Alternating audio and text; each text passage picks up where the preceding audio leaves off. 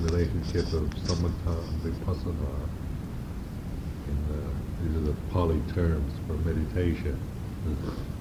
Divided into two categories. Samatha is like tranquility and vipassana is insight.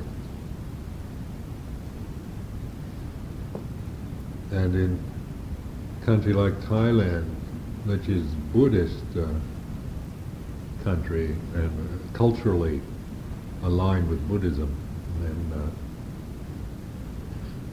samatha is probably easier for people like that who who have some kind of cultural identity, some kind of uh, you know, it's integrated into their into the language, into the culture, and so Buddhism is, you know, uh, something that is you see from the time you're you're born. You know, Buddhist monks, Buddhist temples, chedis.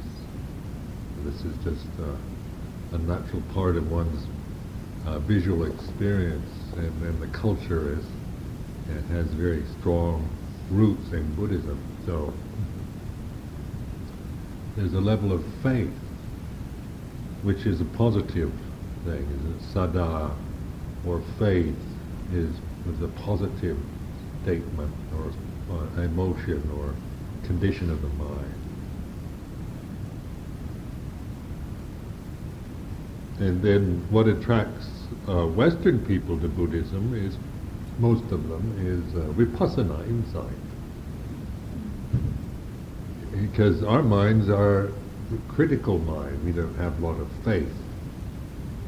We have a lot of doubt, and uh, neg- we we are we're very critical and negative in our culture. Like here in uh, in Britain, you, you you can see that in Western Europe uh, how how critical people tend to be, uh, and uh, always pointing out what's wrong uh, with yourself, with uh, someone else, with the society, with the world. And uh, so, so we gravitate towards vipassana because we, uh, it's a, it, it, uh, e- we can easily relate to the suffering uh, of being negative, always, always complaining or feeling there's something wrong or blaming somebody. Um, always seeing yourself in terms of what's wrong with you what's not so so good about yourself. Complaining about the weather, complaining about po- politics. And modern politics is horrendous, you know, it's just horrific. In the United States, and just just the whole attitude of Americans is uh, towards the president is, you know, just trying to find every little thing they can to that's wrong with him, and then make a big issue, make a big deal about it. Now, this is this is our our fascin- our obsession with with what's wrong. Uh, and uh, the critical mind, modern education, you know, uh, encourages this. It's you know analysis, analytical training, where you're comparing things. One is better than another thing. So uh, just recognize that you know one re- one of the reasons why we suffer so much uh, in Western civilization in modern countries that are affluent is uh, that we create uh, so much negativity in the mind. Worry. Worry is negative. Worrying about the future. Resentment about unfairness or injustices or bad treatment you've received or or uh, anxiety, uh, restlessness, um, the um,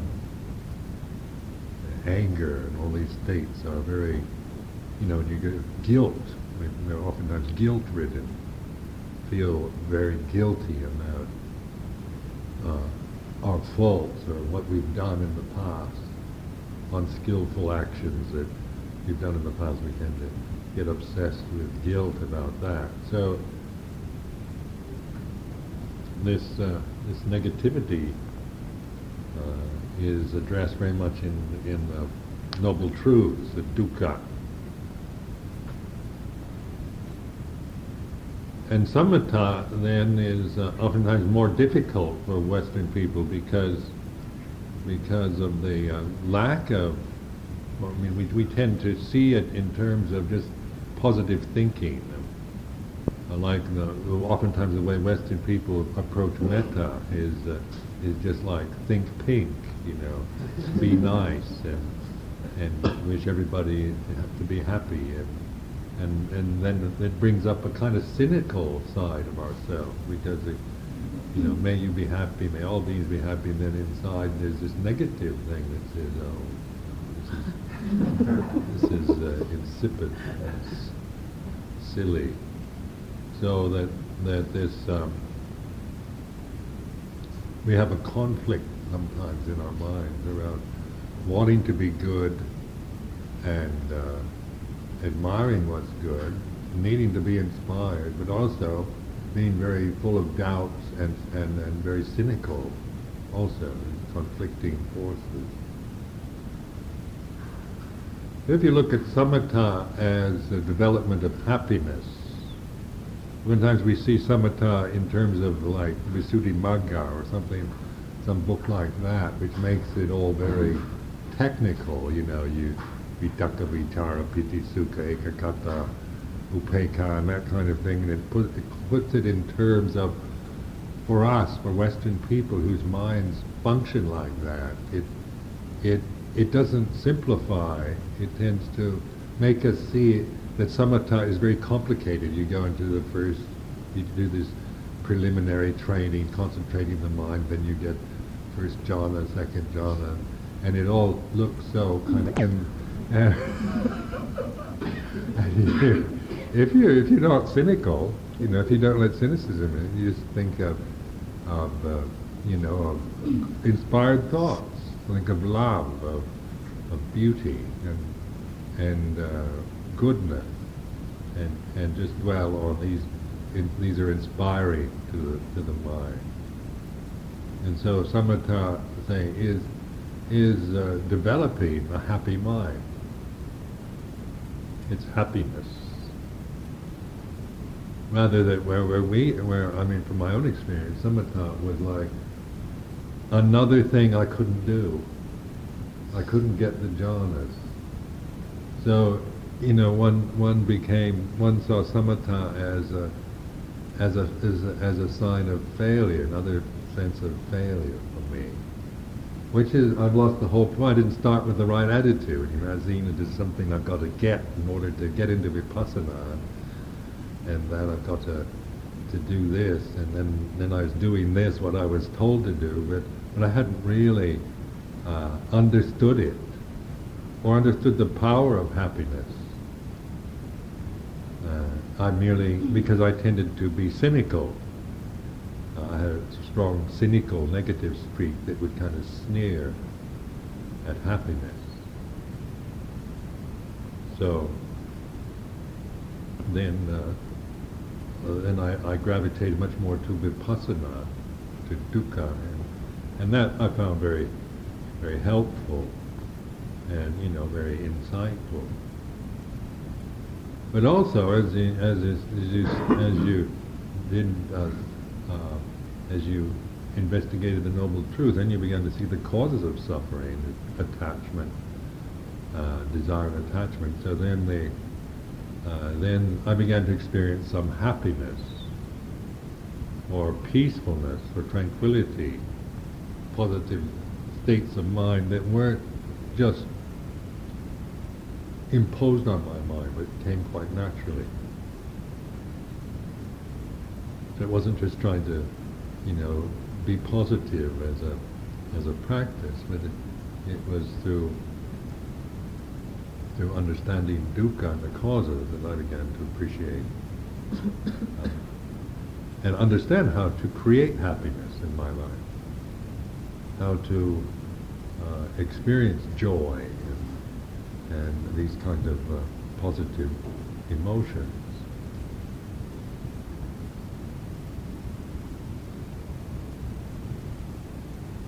I think one of the most depressing assumptions that one has is uh, is that is that uh, that one is a, a personality, that kind of permanent. I mean, for me, that was that was uh, I didn't particularly like myself as a person because I was always I was always focused on uh, the thing I didn't like about myself. So there's always this critic going on, you know, the, this criticism of, of myself. And so to be a person was always a, a painful thing. I never liked listening to my own tapes, uh, reading my books, looking at my pictures. I just, I'm all, because every time I look at a photograph, that one I like because that's very ideal. that's what I like to look like. The, the, uh, but the, generally the, the photos and, and these videos they make of me, I can't, I can't stand them because they, they, they bring up this criticism where I'm quite, I'm, I'm much more kind of generous to other people, not so critical. I, am much more generous in my uh, attitudes towards others than to myself. Why is that? And obviously, it's self-obsession. You know, and then you, and then you get in a position where everybody wants to make a video or doing something and taping.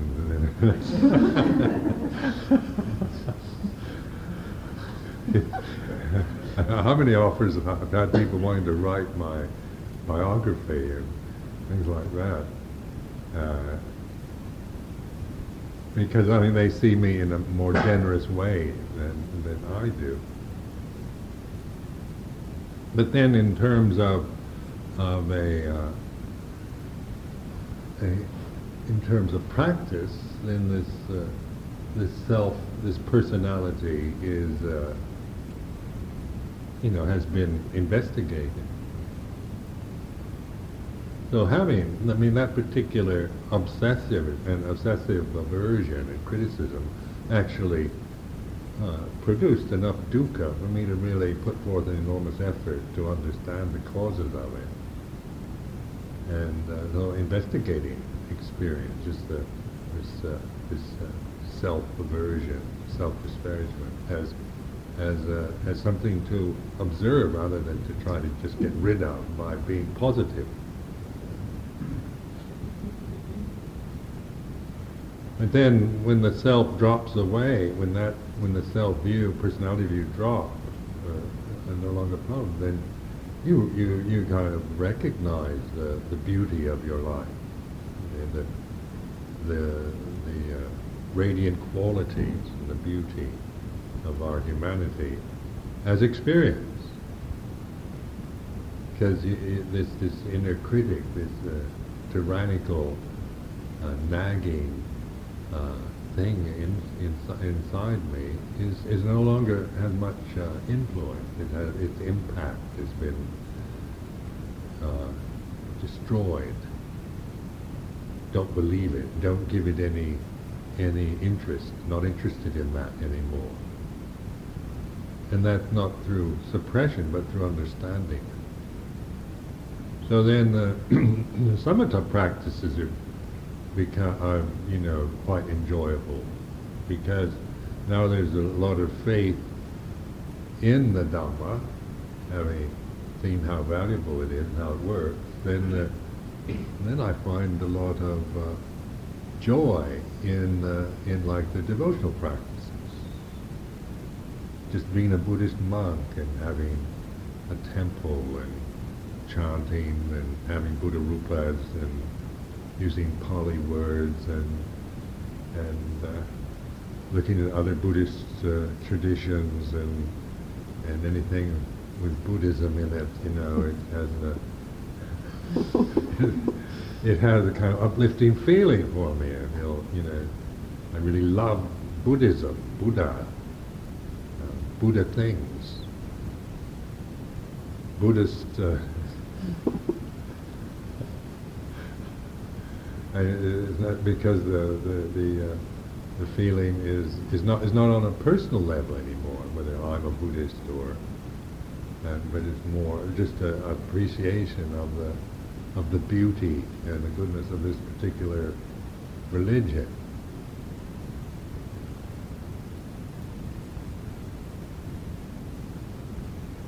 So, so in in Luang Por Chah was always, uh, you know, encouraging the both development of samatha and vipassana because he he also people would ask him, you know, about samatha, about vipassana, and and he never made a problem about about one or the other, and he's always saying how they complement each other, you know.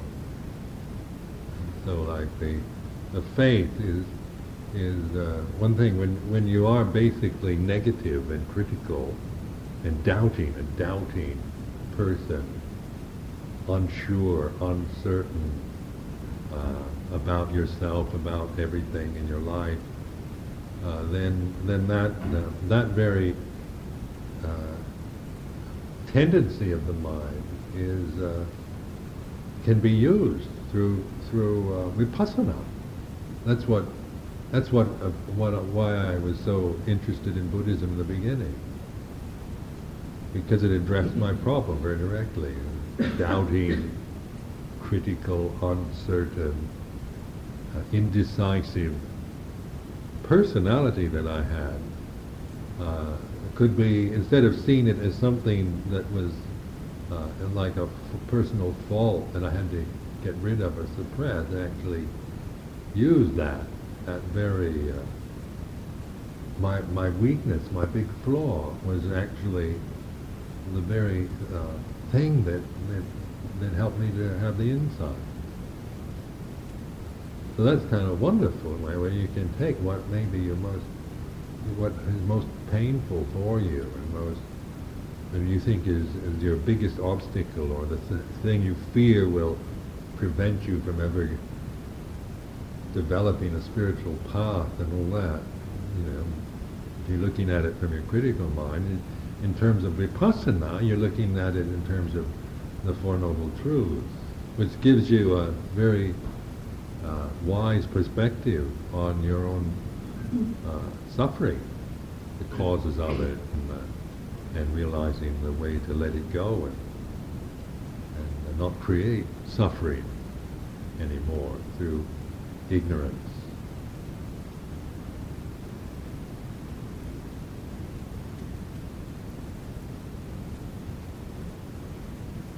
As this cynical thing faded, and I remember practicing metta and uh, this worked for me. If, if you have if you have a cynical, uh, kind of sarcastic streak in yourself, uh, if you and so metta, you find metta a pretty difficult thing to do. You know, like like uh, I remember uh, when Ajahn Ananda was teaching metta, he used to uh, he used to be very kind of he was much more kind of positive person than I am. And so he'd teach, you know, I love myself. He said, I love me. And and I found when I said that to myself, I just I just cringed. When I said, I love me, I love Sumedho, I just cringed. Something in me, just negative force, would just feel so silly and sickened by that. So then I so I tended to see see that as a you know just in a, very you know, cynical way. Um, so then I contemplated it further, and then I, uh, you know, because I couldn't say that and and really feel that. I just, what it brought up when I said it to myself was this cynical reaction. Then I then I started you know, accepting the cynical reaction, just having metta for the reaction itself. so I, would use it, I love Sumedho as a kind of uh, catalyst. I say that, then this cynical reaction, and I have, then I have this, uh, I accept this, I, I totally accept and uh, have for the cynical reaction. And I feel this cynicism and this this aversion to this statement. And then that, that seemed to uh, release that tendency more and more. So as, a, as this, uh, as my negativity and cynicism, as I have it metta, more metta, more acceptance and of, of my negativity, my cynicism, my sarcasm that was coming up in the present. Then I found, then it actually released me from that reaction, so I could actually say, I love you, Sumedho, and mean it and not get any cynical reaction. That was just an experiment that I had with, with the problem with my, my character of being a, a, a cynical person.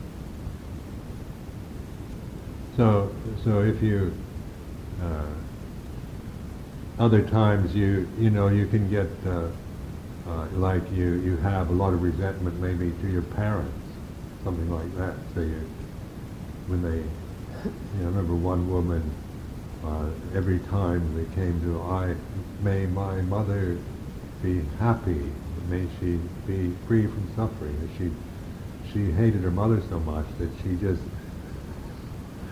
couldn't, uh, she just make her angry, you know, she just, I can't say that, I can, I can do that to everyone else but my mother.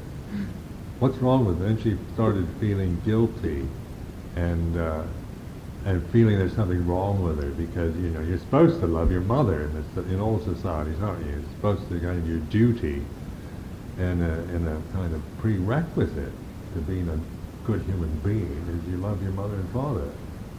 And then uh, and then she couldn't do that. All she could do is hate hate her mother, resent her. So then she said, I can't do that method. It just makes it just makes me angry. but then if you apply that, what I just said, like it, like you say, I love, may my mother be well and happy, and may she, say you, you hate, you can't stand your own mother. and then you say that, and then you, then the, the emotional reaction you have to that, you have metta for that. You accept that. Not, not identify saying, you know, trying to because if you think, you know, you should love your mother, and then you, all you do is get this anger and resentment, then you feel it, it increases a sense of, of you as a personality that has a problem. So, but if you actually use uh, the metta practice, uh, even as a catalyst, even for bringing up your negative uh, feelings, then you have metta for those negative feelings like metta is like, like non-aversion at first. On this level, it's like non-aversion. It's not even positive in the sense of I love my feelings type of thing. It's not, not like that. It's, it's total acceptance of what you're feeling without criticizing it. So you feel anger and resentment to your mother, and you and you reckon you feel that anger and resentment, and you let it be that way, and you accept it for what it is, It means you're you're not creating aversion towards it. They thought that the emotion itself might be aversion, but you're not you're not making any problem about it. You're just merely patiently bearing with this, accepting it for what it is. Let's see what happens. You know, how, how a lot of the struggles we have in life are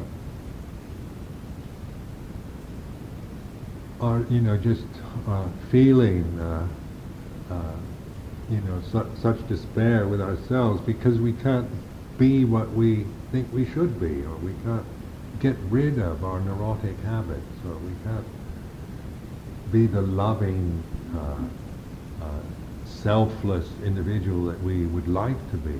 So then we then we uh, we can be very you know feel very discouraged and uh, hopeless as a person.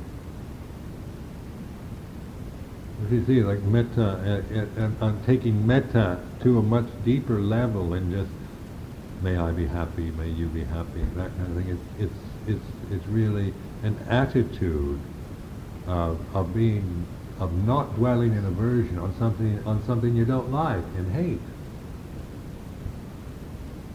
whether it's external or, or in, internal thing. So you're not asked to like like something that you don't like. That's an impossible thing, isn't it? Like if you don't like something and I say you should like it, then you're just going to feel guilty.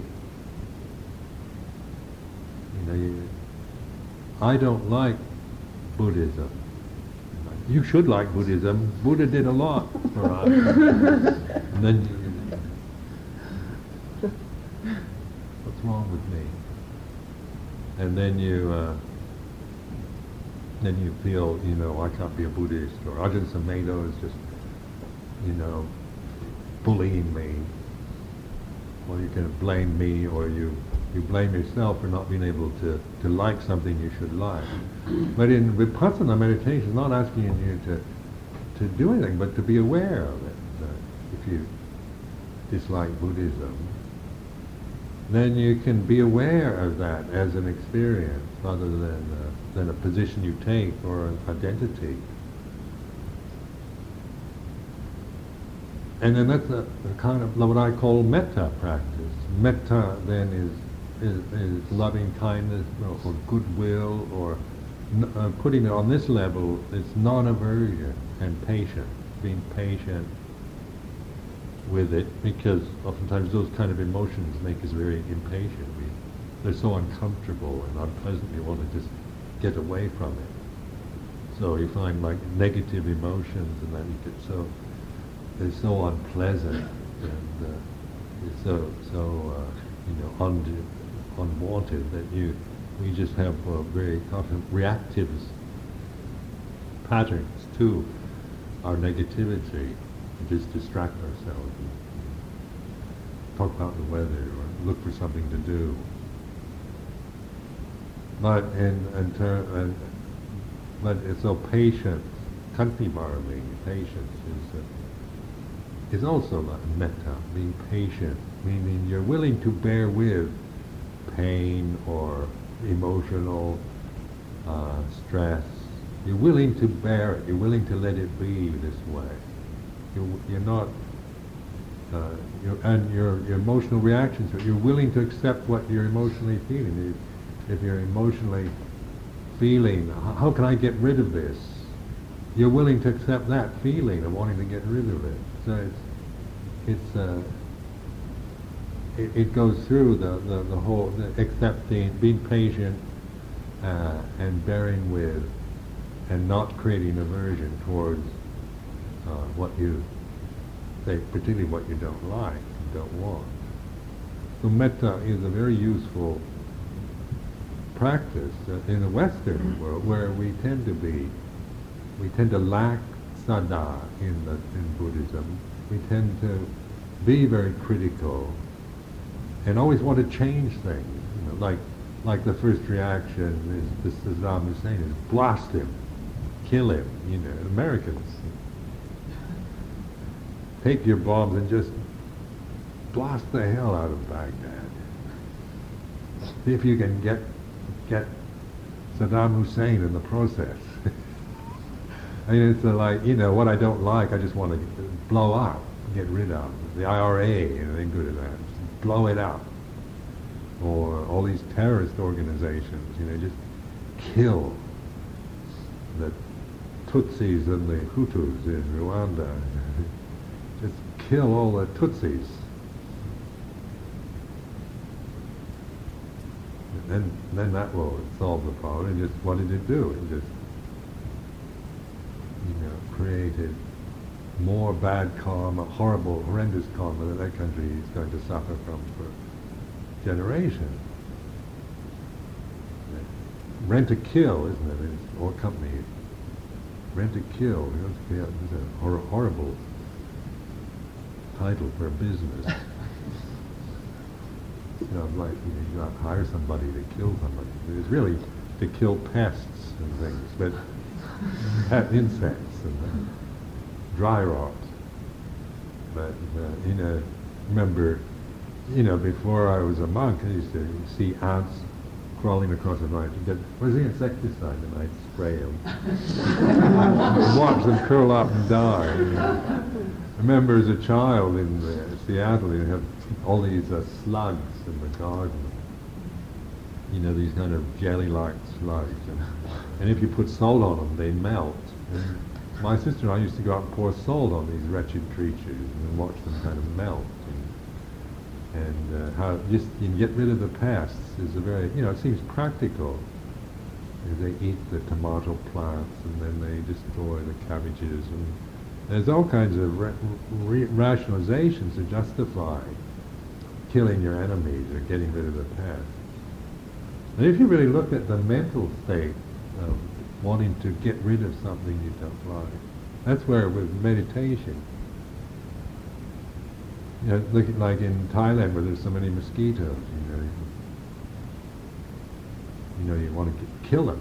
My first reaction was, you know, kill the mosquitoes. They they give malaria. They're they're annoying. The world would be better off. Uh, if I were God, I would never have created mosquitoes. That's what I used to say. If I were God, I would never, I would have done a better job. I would not.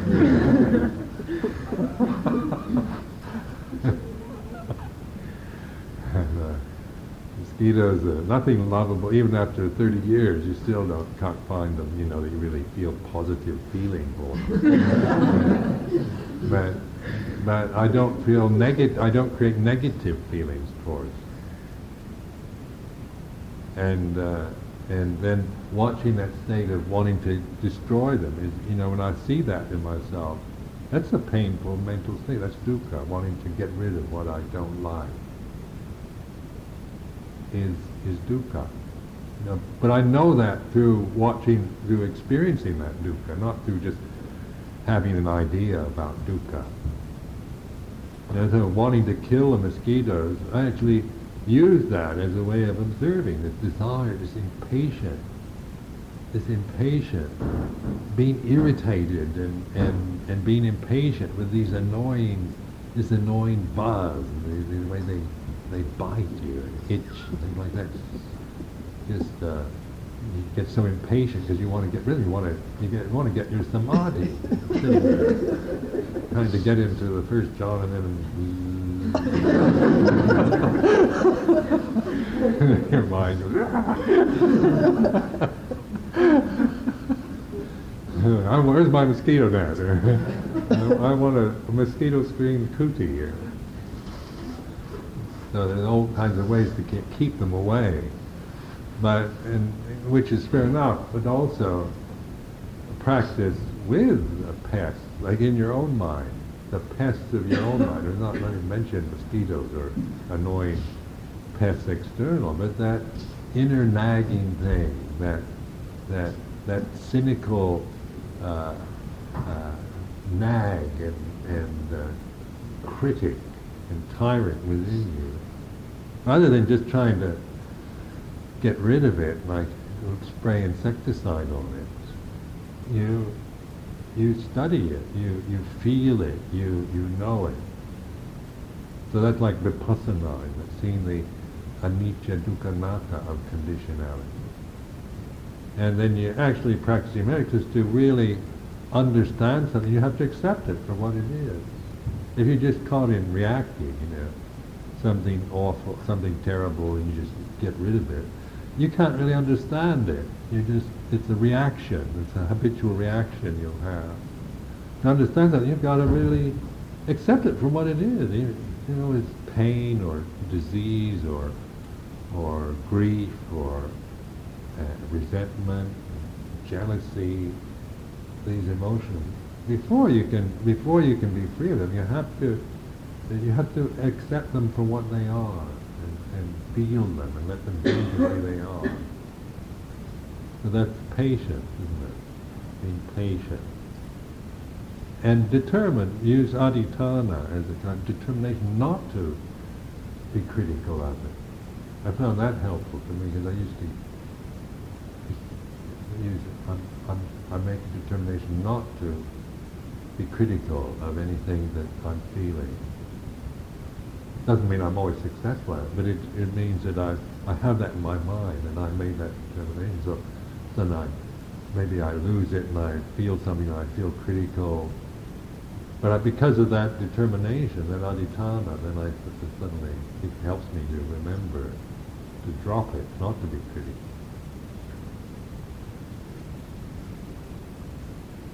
So then that, that the self, that, that that cloying sense of self and, and uh, that it, it, its power starts fading out, diminishing. It's a fading process. You're not just going to get rid of it overnight through this kind of practice. It just suddenly drops and never have it again. It, w- it would be nice. I'd like. I used to wish it were like that, but it's it's a it's like getting enlightened. I used to hope enlightenment where you suddenly, you know, you do, you, you go and practice meditation for three months intensely, and you get enlightened, and then all your suffering drops forever. And you just nothing bothers you ever again. You're just wise and loving all the time, and and uh, and nothing ever disturbs your your your samma samadhi. You know, people can yell at you or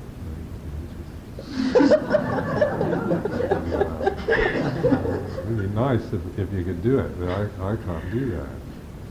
So it's, uh, it's an ongoing, ongoing uh, uh, kind of challenge to, you know, mind, that's what mindfulness is, isn't it? It's not like a, a magical state that you attain uh, through hard work. It's a natural state that you learn to maintain and rest in. Uh, and because we're conditioned to to uh, want, you know, to have magic and have, you know, things that get rid of things forever and be happy forever and all that, then then we, uh, you know, we've got this incredible restless desire uh, that it's always, you know, not content, not uh, not accepting the present, you know, always looking for something, trying to get something or get rid of something. But we contemplate this in, you know, this restlessness, kind of, of hoping to attain or get something, or uh, insight also is that attachment to memories of insight is a big problem we all have. So you have insight, and then then you you remember it the next day and you want to have it again. you can start practicing meditation just to get another kind of blissful insight and it, doesn't work. So that's because you're attached to the memory of having insight, or having some profound spiritual experience and you remember it, so you want to have it again. You see that, if you just observe that, desire for becoming patient, with patience and, and, and adhitthana not to be critical of it, but to be patient, accepting of it the way it is. The way one is, the way the, the, the, the feeling, uh, the, the mood, the way it is. Doesn't, it's, uh, that to, to remind yourself of that, just being willing to let it be this way, even if you're, you know, really, if, if you're feeling horrible, to let it be that way, not to, to, to try to get rid of it, blame it on somebody, blame it on yourself, but just, just being as you're more willing to, to accept that acceptance and willing to be to let something be that way is transcending. It's actually you you you find a sense, you find a, a peacefulness with with misery. Not a not a kind of stupid resignation to misery. That's not it, but a peacefulness because that metta and acceptance, patience is a very peaceful way to be. And it's and it's not making a problem about the miserable state you're in. So you, you begin to to recognize you can do that. It's within your you know, it's, a, it's a, one of the great gifts of our human birth. That we can actually do this. This is not asking you to do something impossible, or that is advanced, like you, you're too, you, you are too, uh, you're too young, you're too inexperienced, you haven't meditated long enough to be able to do this. It's not like that. It's, it's, it's not a matter of attainment, but um, more an attitude of willingness and patience and and slowing down and uh, and and learning to to accept and what what you you wouldn't accept before or learning to endure what you you think you can't endure and even if you, you know even if you can endure endure something a little longer than you ordinarily would that's an improvement not asking for perfect uh, perfect uh, success in anything, but one time I used to, you know, the self-critic would say, well, you still get angry. You know, the, the inner tyrant saying, well, you still get angry after all these years. And then the wisdom said, yeah, but you're, you're, you're not you don't get angry angry so quick you don't lose it so quickly like you used to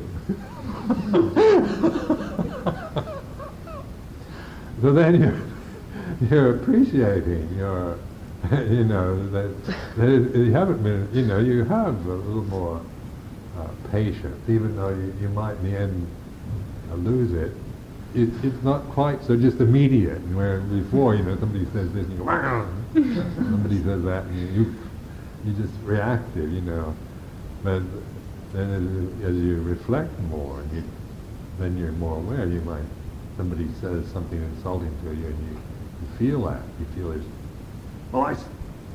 But you're aware of it, you know.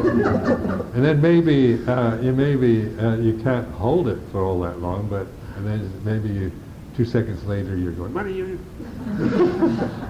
Let at least two seconds have passed. See, that is, is something to, to respect yourself for, rather than to to feel, uh, you know, that you're you can't, you know, get caught in this. Oh, there I go again, lost it, still angry, and horrible, hopeless case. Because that's what your tyrannical inner tyrant will say. Inner tyrants will, oh, you're hopeless you know, you, how long you're meditating and you still lose it like that. You're disgusting. That's what the tyrant says.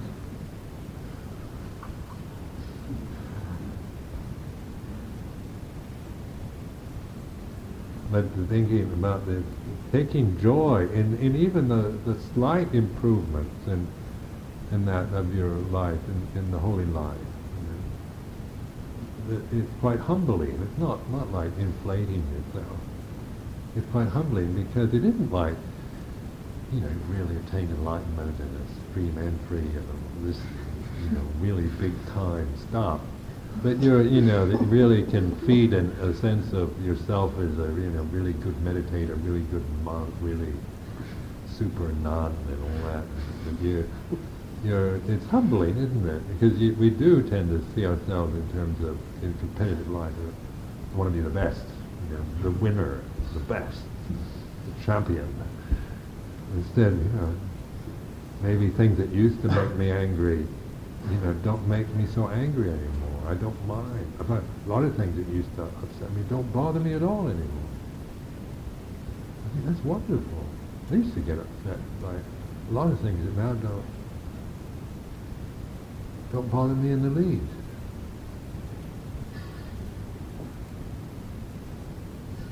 And then you keep learning as, as your vipaka karma ripens, you know, you, you get pushed, you get uh, tested out in all kinds of ways.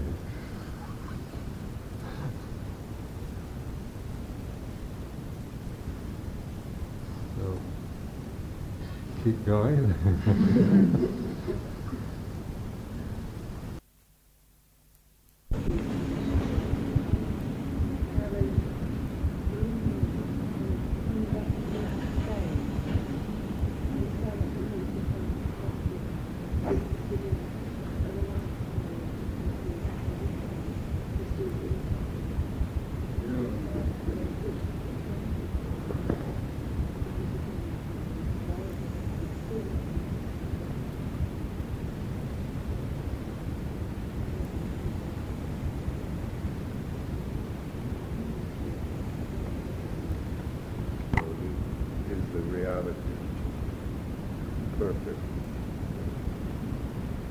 and then then I can where before I, I actually realized that then then there was always I always felt anxious about life.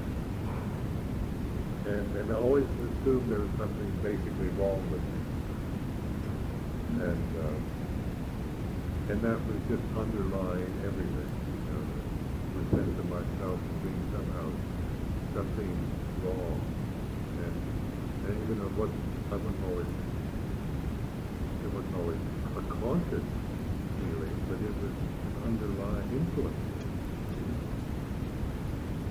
uh, and I and that that uh, you know everything seems so impossible, like so far away, like like the Christian background made God seem so remote, uh, and so and Jesus seemed so special a case. I couldn't relate to that, you know, Virgin Mother and God was his father, and I, I just couldn't couldn't uh, appreciate that at all. And yet now I can I can kind of understand what the what the symbolism of it is. But of course, it's presented like it was a historical fact to me. You know, Jesus was born uh, uh, 1,900 and so many years ago, and, and he lived in uh, Nazareth, and he was born in Bethlehem, and and then he uh, and his mother was. Uh, Mary and his father was God.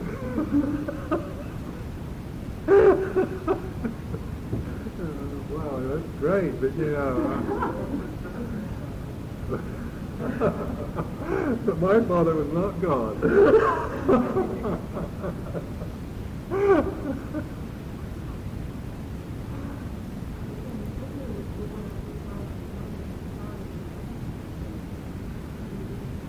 but that's that's never been uh, that's more myth.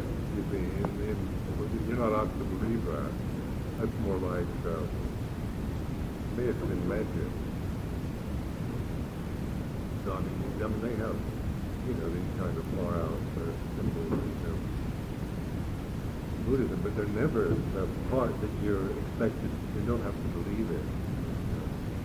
Obviously symbolic, other than literal where actually the kind of Christianity I grew up with was like it was this was a fact. You know?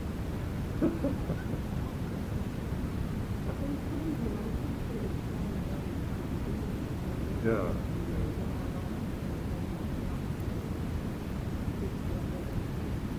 Well, that's what what Christian modern Christianity, especially I. I don't know about Orthodox Christianity, Catholicism and Protestantism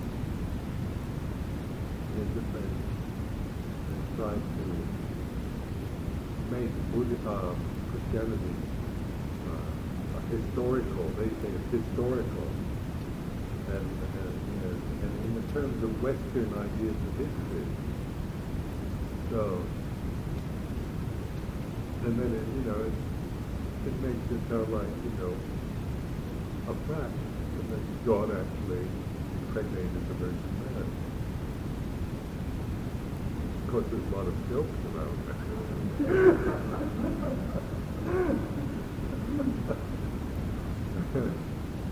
but to a, to mind you know, that just couldn't cope with that. Was thought, you know, couldn't believe that. My mind could believe that, but I couldn't. And uh, now I can, now I can understand what they're saying because of the of my own uh, spiritual development. But I couldn't have, I couldn't work with that as a basis.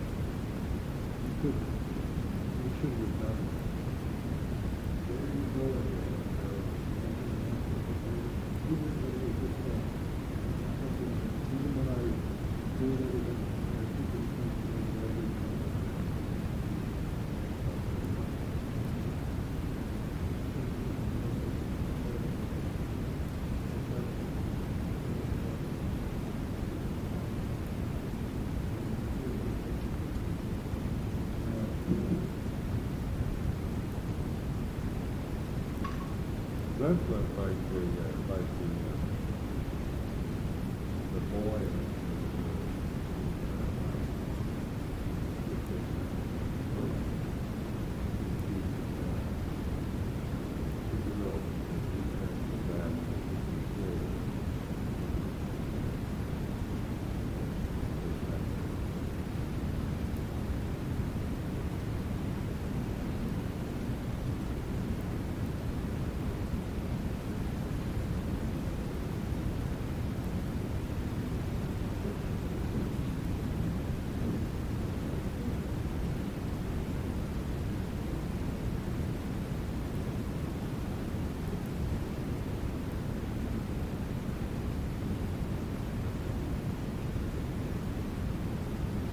Yeah, even a beach out, I just not going to four level two. Doesn't seem like global. Because we don't have any penetrated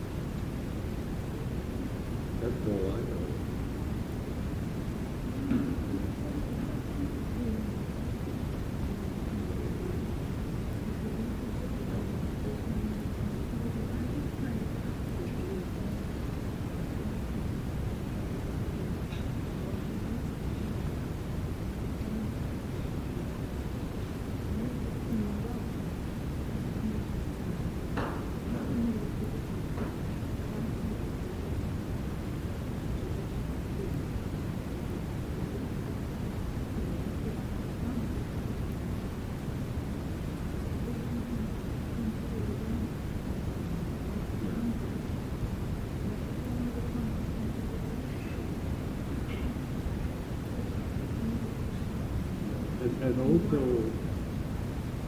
also uh, the kind of humility in which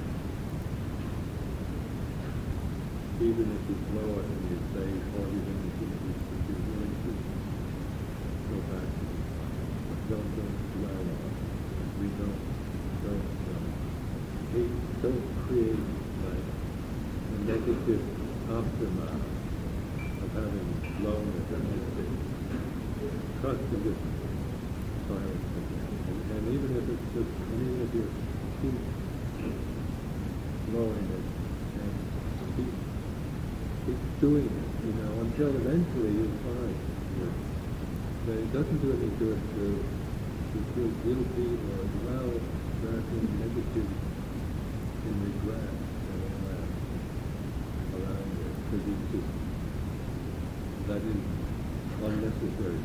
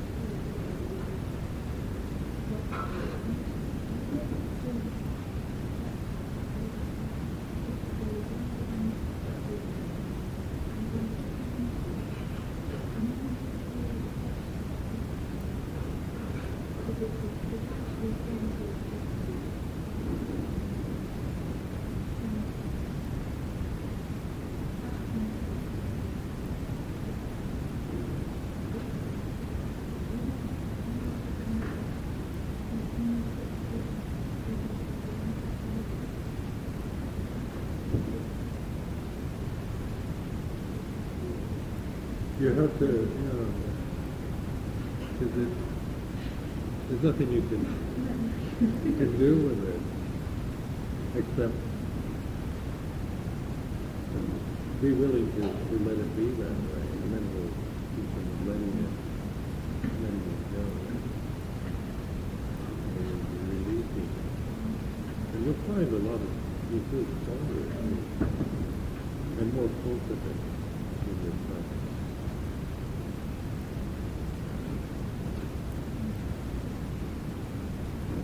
But on, on emotional level, emotions, you know, like thoughts are very quick and emotions uh, linger.